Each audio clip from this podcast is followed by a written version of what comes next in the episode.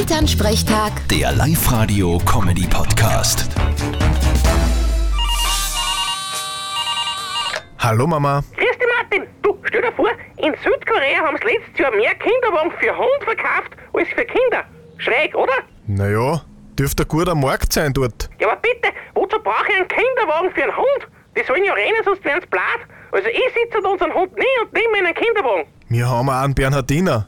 Den kannst maximal auf dem Traktoranhänger sitzen. Na, aber weißt du, vielleicht haben die hauptsächlich solche Hunde als Buchhecker Traudi. Wenn der nur blader wird, dann sitzt der irgendwann einmal auf und kann nicht mehr rennen. Na Mama, der Hund von der Traudi, das ist ein Korgi.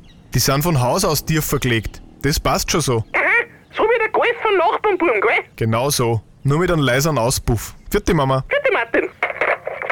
Elternsprechtag. Der Live-Radio-Comedy-Podcast.